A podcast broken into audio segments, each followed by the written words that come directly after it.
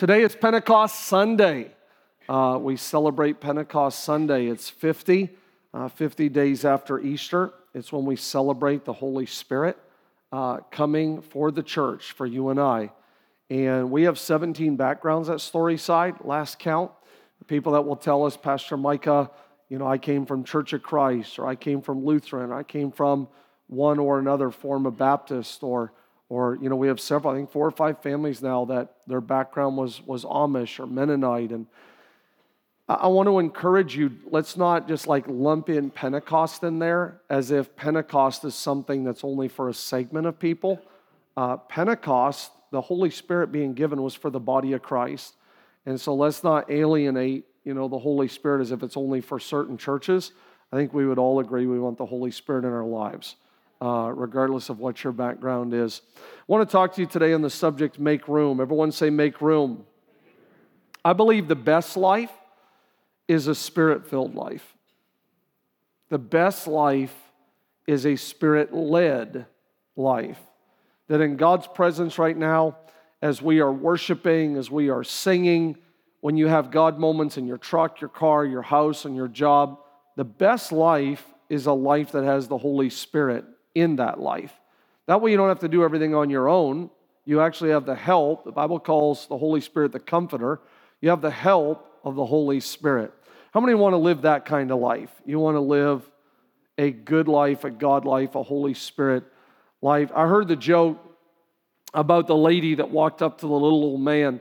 It's a little old man that was rocking uh, on a chair on his porch. And this lady walks up to the little old man on his rocking chair and, and she says, I, I couldn't help but notice how happy you look. Uh, what's your secret? What's your secret for a long, happy life? The man responded, He said, I smoke three packs of cigarettes a day. I also drink a case of whiskey a week. I eat fatty foods. I never exercise. The woman was blown away. She said, That's unbelievable. How, how old are you? He said, I'm 36. 36.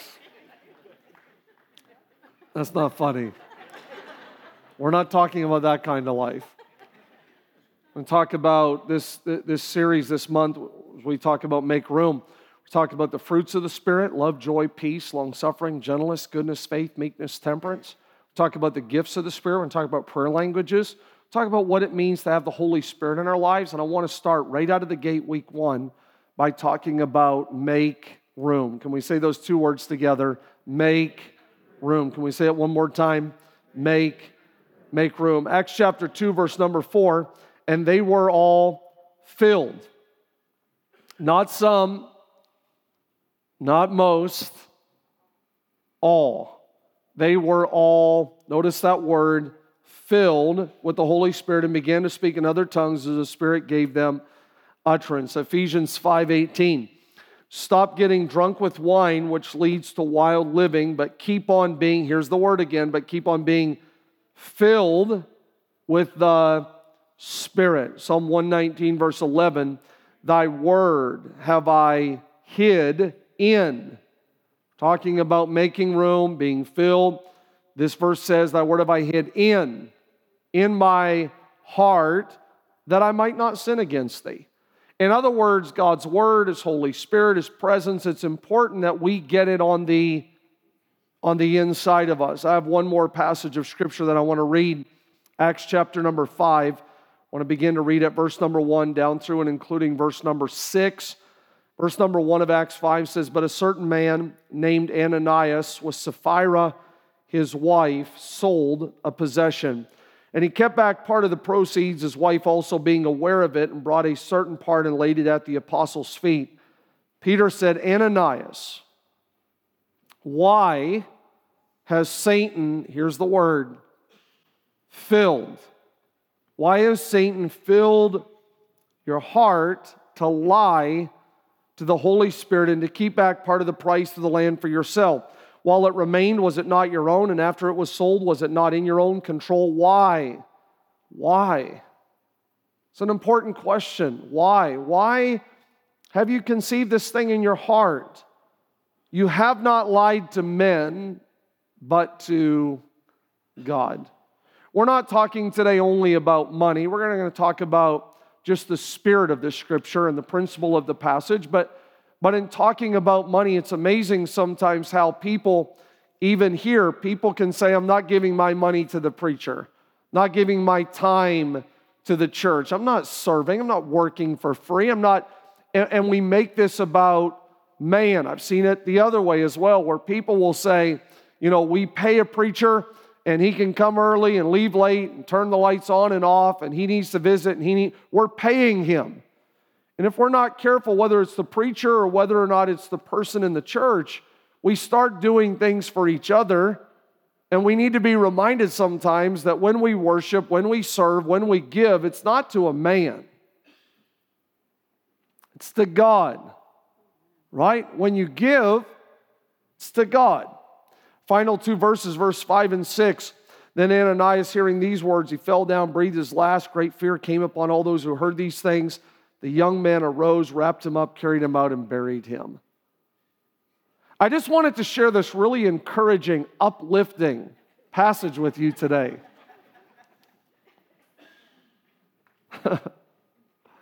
he died, and the interns carried him out.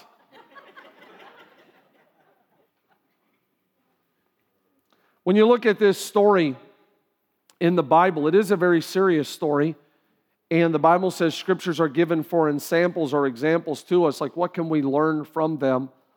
I pray in the next 20 or 30 minutes that all of us would, would hear these scriptures and we would be challenged in our lives. What can we learn from this story today? When I look at the seriousness of this story and what happened to Ananias and then to Sapphira, the first thing that would jump out to me is that Ananias and Sapphira was one thing at home, and they were something totally different when they went to church. And before we point fingers at Ananias and Sapphira, I think we could also look at our own lives and we could see that there are times that we are one thing here and something different there. Times where people could say to a teammate in the locker room, a classmate, a friend, a buddy, someone at work, I didn't even know you were a Christian. I, I never knew you were tr- trying to do the God thing. Because in our lives, we, we can have, you know, this week we had outreaches in Mount Vernon and Bucyrus and was meeting with the community. And, and Pastor Chad was telling me in Bucyrus, some of the people that was coming to the table, to the booth, they were actually asking questions like, and, and they use these words what's the dress code? What's the dress code? In other words, I would have certain clothes I could wear to school or to work, but then when it comes here, there's church clothes. You see what I'm saying? you, you can actually, if you're not careful, you start thinking that I can be one thing here, but you would never want to tell that joke in church. You would never want to talk like that in church. See, see how we can start doing that? We can be one thing here and one thing there. Ananias, in this story, he has secret struggles. The Bible says in one translation that they secretly or they deceptively. He has secret struggles. There's things going on the inside of Ananias that is secretive, deceptive, misleading. And if we were to tell the truth today, I think that all of us could admit that there are times we have secret struggles. And although everyone may not see it, the Bible says man looks on the outward appearance, but God, God is able to see our secret struggles. I heard the joke about the four guys that went out, they went out on a boat fishing, and I love fishing. These four guys went out on a boat fishing, and while they were out there, they decided to start confessing. Just a moment of transparency and honesty, and they thought, you know what, let's, let's start telling each other what we're struggling with. The first guy began to confess that he liked to drink whiskey. The second confessed that there's times he had inappropriate thoughts. The third confessed to, to gambling, that, that secretly he would gamble away his money. When it came to the fourth guy, he wouldn't confess, he wouldn't say anything. And his friends kept pressuring him and, and saying, You know, we've all admitted to our vice and our struggles. Like, what, what, what is it? What is your secret? What, what is it you struggle with? Finally, he answered. He said, It's gossiping. And I can't wait to get off of this boat.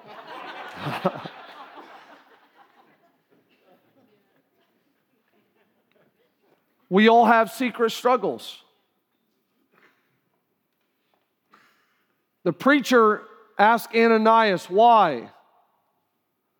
Why have you lied to the Holy Spirit? What is it that you are keeping back from God? Not only does Ananias have secret struggles, but he has what I would call support. Everyone say support. This is a dangerous one because these are the people in your life that will tell you it's okay. Ananias talks to Sapphira. The King James Version says that she was privy to it. Another translation says she was aware of it. The Jewish writings, the Jewish writing says that Sapphira had full knowledge, full knowledge of what Ananias was doing.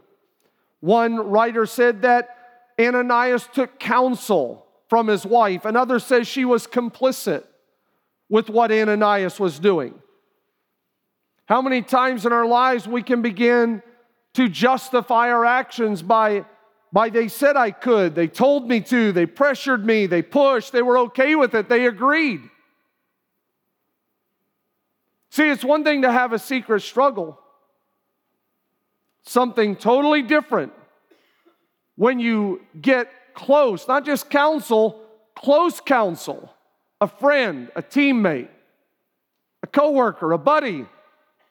Someone begins to tell you it's okay, it's all right, it's no big deal. If you were going through something like anyone would do what you're doing. Kids could tell parents everybody's doing it. Sapphira endorses, if you would, what Ananias is going to do. Sapphira's support can ruin you and I. Sapphira will say it's okay. Bad advice can break us. Bad advice can be very costly. We must guard. I want to help you today. We must guard who we get advice from. We must guard who we get approval from. Just because someone says, do it, go there, say it, try it, it's all right. We cannot allow their affirmation to excuse the issue. You say, but Pastor Micah, the guy at the gym, Pastor Micah, you know, my buddy I went to high school with, Pastor Micah, the people I work with, Pastor Micah, someone in my family, they said, and we will allow Sapphira, if we're not careful, to begin to be complicit, to begin to give us that counsel to begin to say it's all right. You can harbor hate. It's okay. You can be racist. It's all right. And they will begin to pat you on the back if you would, knowing full well God's word, God's spirit, God's presence would not excuse the issues going on in our lives. I heard the joke about the older gentleman. The older gentleman that refused to use his turn signal. He would drive through town on and off of highways, never turn on his blinker. He would never let you know he was switching lanes. He would never let you know that he's getting off of an exit. He would just swerve around, never use his turn signal, never turn on his blinker. Finally, people began to question him about it. Like, why, why don't you turn your turn signal on? Why don't you use your blinker? And here's, here was his response It's no one else's business where I'm going.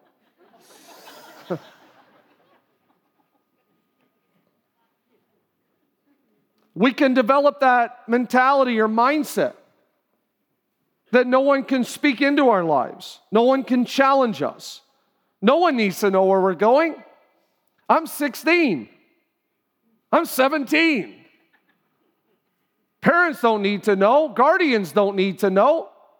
We live in a generation where whether or not it's our phones or our tablets or our social media, everything is a thumbprint and a facial recognition and a passcode. And, and we're gonna, you know, whether it's a spouse or a spiritual authority, we don't want anyone to know what's going on. We don't have to tell anyone about our blinker, our turn signal. No one can speak into my life. Our generation, Sapphira, if you would, the Sapphira of social media, the Sapphira of 2019, will start telling you no one needs to know. No one needs to tell you. No one needs to challenge. No one needs to convict.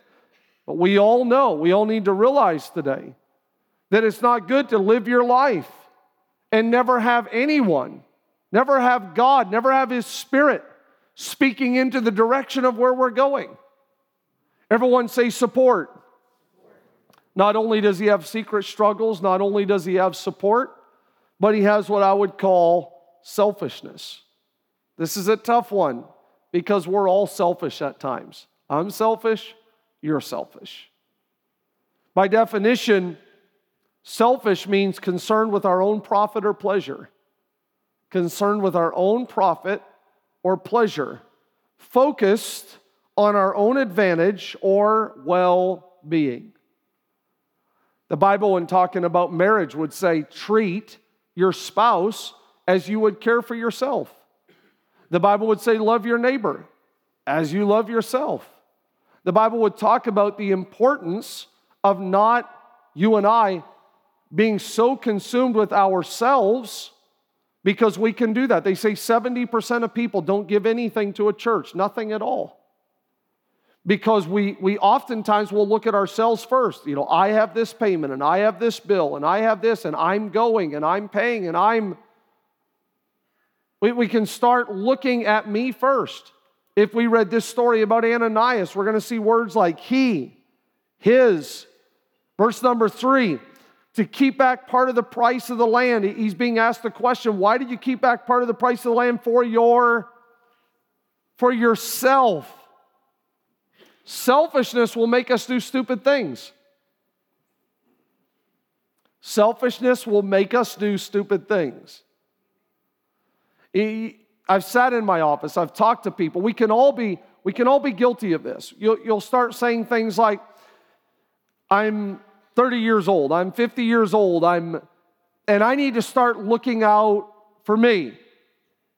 No one cares, no one appreciates everything I do around the house, no one values me, and it's time I look out for for me. Number 1, me. And selfishness will make us do stupid, silly, crazy, erratic. It really will. Selfishness, Ananias, will make you do stupid things.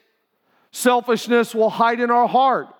It will lie dormant, waiting for an opportunity. Selfishness blames everyone else because selfishness is never self aware. Selfishness is never self aware. I've pastored in some way or another in ministry or speaking, or I've worked with kids and students and executive and admin and outreach and pastoring and 29 years. Went to Bible college in 1990, interned for three summers, traveled, spent years and years here in this area. And this week, I was trying to think about has there ever been anyone in 29 years that has ever come to me and said, I am leaving the church because I'm an idiot or I'm a jerk or I'm the problem? And I could not think of one person. I tried. In 29 years, has there ever been one person that said, I'm Ananias? Do you know how many people in 29 years have come and said, This one lady, this one guy, It's the kids checking people, it's the ushers, it's the greeters, it's the lights, it's the music, it's because selfishness is never self aware. We're always going to find someone else to blame. I don't like this job because of, I don't like living in this community because, I, I don't like because.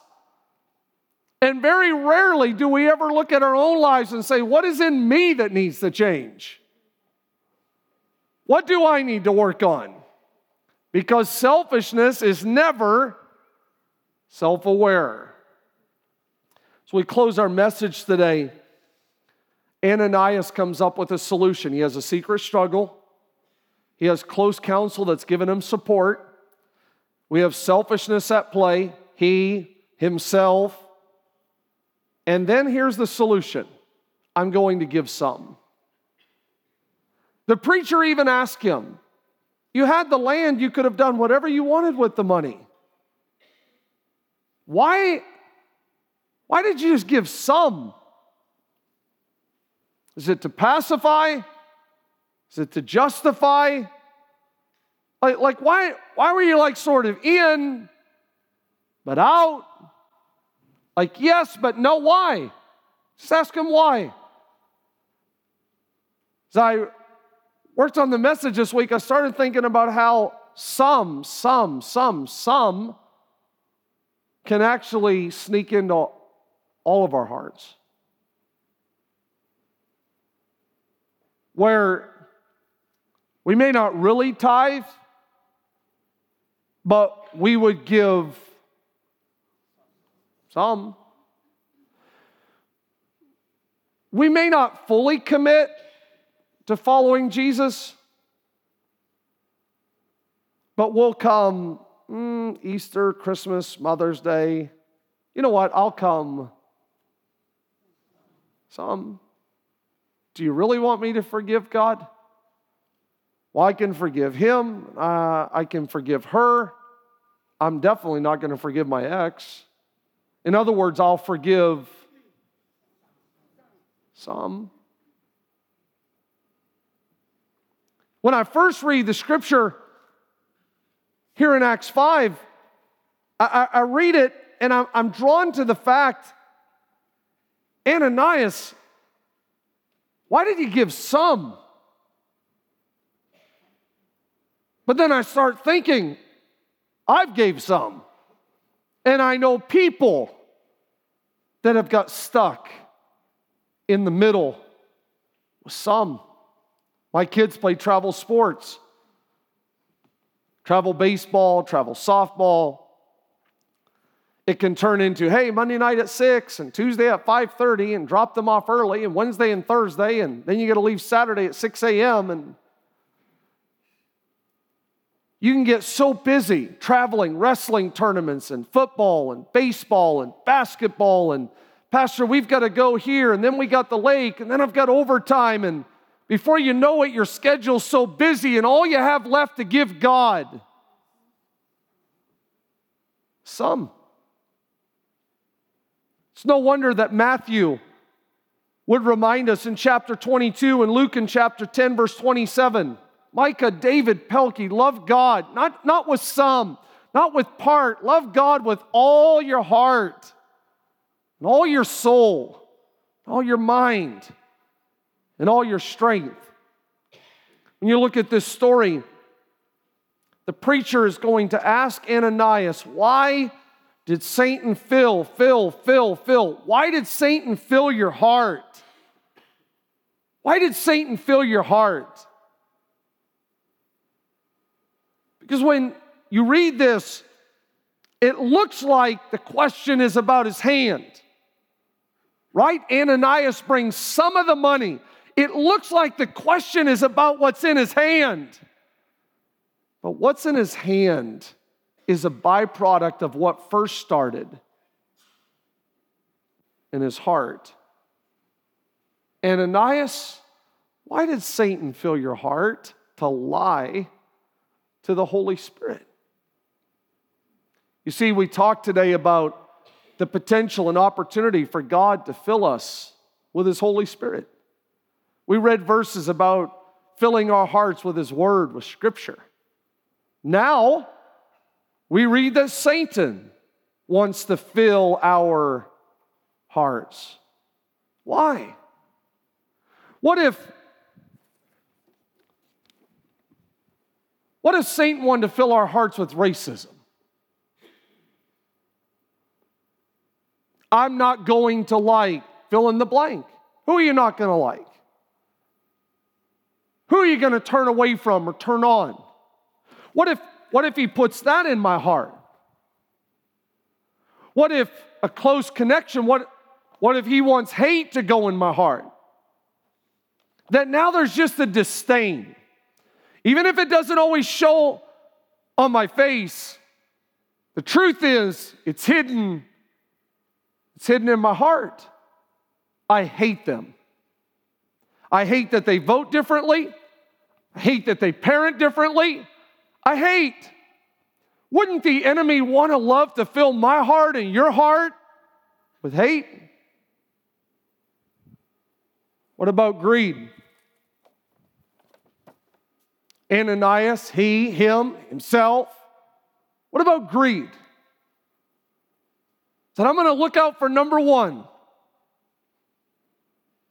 I'm going to put myself ahead of everyone and everything. Greed, selfishness. Wouldn't the enemy love to put this in your heart? No one's going to tell me about my turn signal. No one's going to tell me about my blinker. No one's going to tell me about my heart and mind. No one's going to challenge me. Satan begins to put so many things in our heart. This is a big one skepticism. Why would I give? Where's it all going? I don't like the internship. I would have never approved that. Skepticism. People are very skeptical by nature. I don't understand. Why, why, why are we going to do these ministry line things? Like people coming up here and crying, what's the big deal? Why, is, why are we spending 10 minutes with people coming up here crying? And the one lady, I've seen her like the last five times they've done it. Like she can't pray one time and break through and change her life and get better. Why she keep coming up here? Can't get her act together? Can we hook her up with, like, what's going on with this woman? Why, why are people raising their hands? Why are people crying? What's the deal with all the emotion? Like, I'm coming here for education, I'm not coming here for some big emotion fest. You become very skeptical especially if you've got some counsel in your life that's like, well, my dad, my grandpa, and my great grandpa, and I've been told for years there is no Holy Spirit and there is no. You become very skeptical. You'll start becoming skeptical, not just in this setting, you'll just become skeptical of life. Unforgiveness.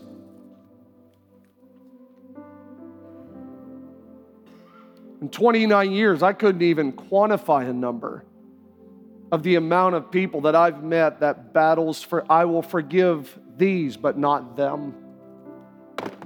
Why has Satan filled your heart? What about busyness? We always want to talk about sin as we see it. Pastor Micah, I think we should preach about sexuality, and I think we should, and I think we should tell. But don't talk about redeeming the time. Don't talk about seeking first. No, because, because the truth of the matter is sometimes I'm so busy. I get so busy, I don't even have time for God.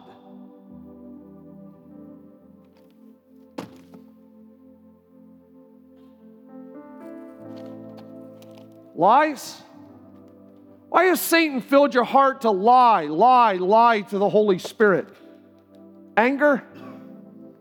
I'm not going to ask for a show of hands, but the fruit of the Spirit would talk about peace, self control.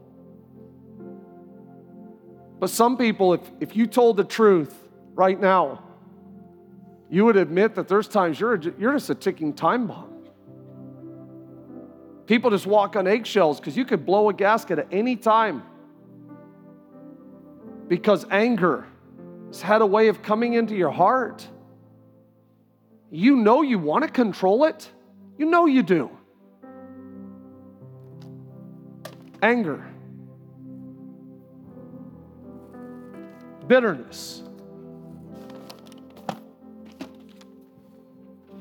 complacency. Romans talks about just lukewarm or leaving first love or just getting stuck. At the start, you were so vibrant, so fired up, so excited, but why? Why has Satan filled your heart? Why? I, I don't know. I don't know what yours is. I left this one blank because I, there's so many stories in the room, and I'm sure online and listening today. I, I don't know what I don't know what it is that the enemy is saying. I've blocked them. I've barricaded them. I, I, I have got them exactly where I want them. I don't know what yours is, but, but the preacher asked Ananias, why? Why did you let Satan fill your heart? And then here comes the word of God that's quick and powerful and sharper than any two edged sword piercing even to the dividing asunder of soul and spirit, joints and marrow. And it's a discerner of the thoughts and intents of the heart. The Word of God that was a lamp to my feet and a light to my path. The Word of God that could go forth and not return void. The Word of God, heaven and earth could pass away, but not His Word. Here comes the Word. And the Word's like, Where can I go? The word is saying, I want in your life, Mike. I, I want to work my way in. I just don't know where to go. I would hide myself in your heart so that you wouldn't sin against me. But I I don't have any room.